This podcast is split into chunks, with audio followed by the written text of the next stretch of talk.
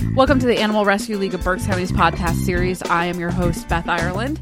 Today we are doing a fun little story about our staff and how we are just as susceptible to uh, little fuzzy creatures as everybody who walks in our doors.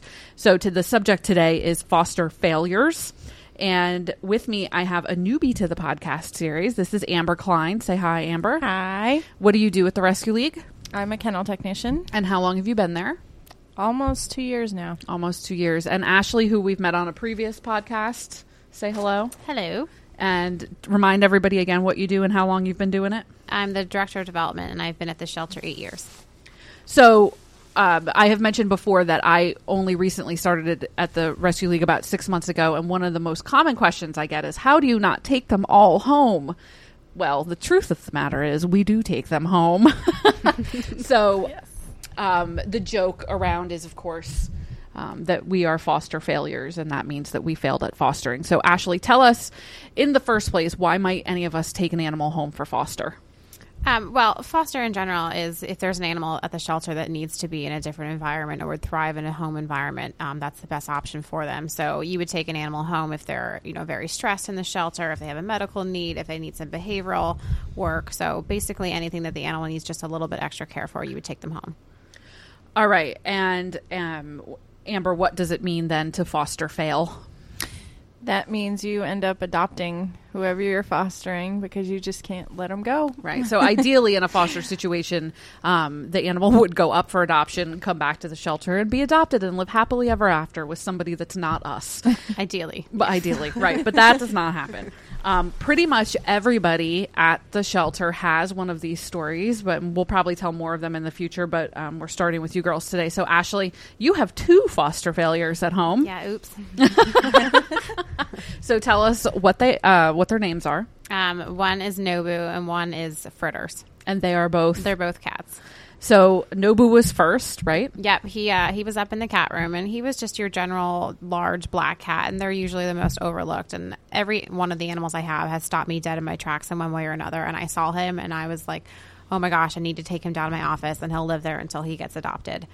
So you and I uh, have two. We have our offices in the lower level of the Animal Rescue League, and when I started there, I was informed by Ashley that we always will have a cat in the basement, whether I like it or not. mm-hmm. But I have grown to love the little critters. So this um, Nobu was one of those cats that came downstairs yeah, I had him six months and I had not gotten one bite. Nobody was interested in him. And I just kept falling more and more in love with him. And I eventually called my parents and I was like, look, you guys need to come in and look at this cat. We're taking him home. He's perfect. And the rest is history. yeah.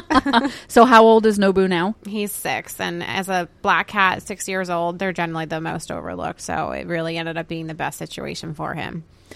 And then there's Fritters baby fritters.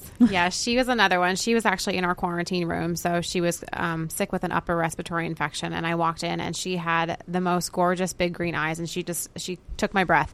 And I took her down to my office, and she was down there for about two months. And honestly, after the first day, I knew that she was probably just going to be mine, and I ended up taking her home, and she's just been my best friend ever since. All right, so Amber, you uh, your foster fail is kind of a longer more complicated story. Mm-hmm. Um, so tell us how you came to foster your dog, Bear.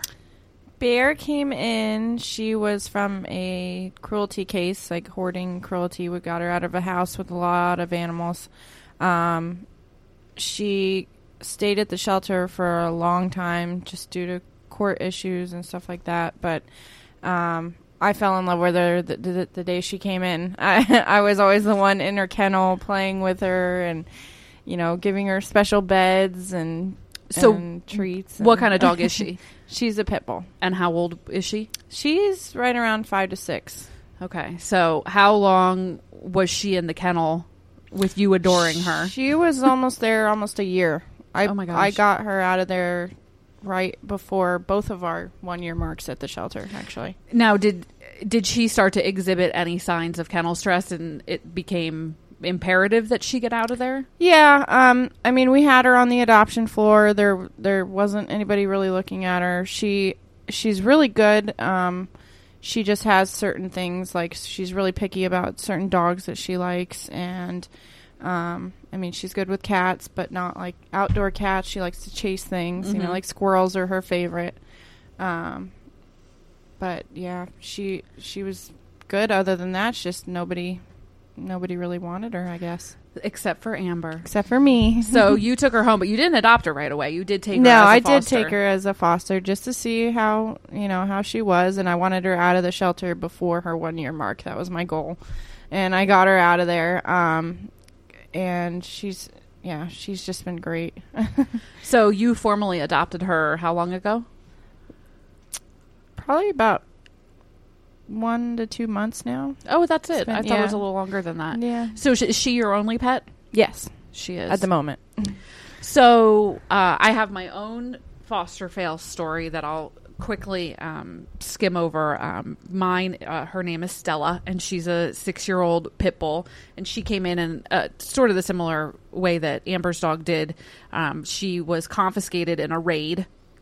And she had nine puppies at the time, and she came in with a total of 21 other dogs and she weighed 45 pounds when we got her and she was just petrified of everything i just scared to death of a new person a new sound a new smell a new place anything and i had her for about two months and she had made a small amount of improvement very very small but i could not stomach the thought of this dog having to go through another change.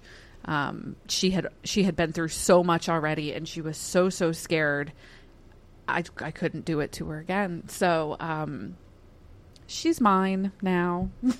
uh, she's been she's been in Ireland for two years now, and she has come leaps and bounds. But she is still shows the effects of where she came from, and is still um, timid around strangers and new places, etc. But she does come into the office and hang out with um, Ashley's foster cats too.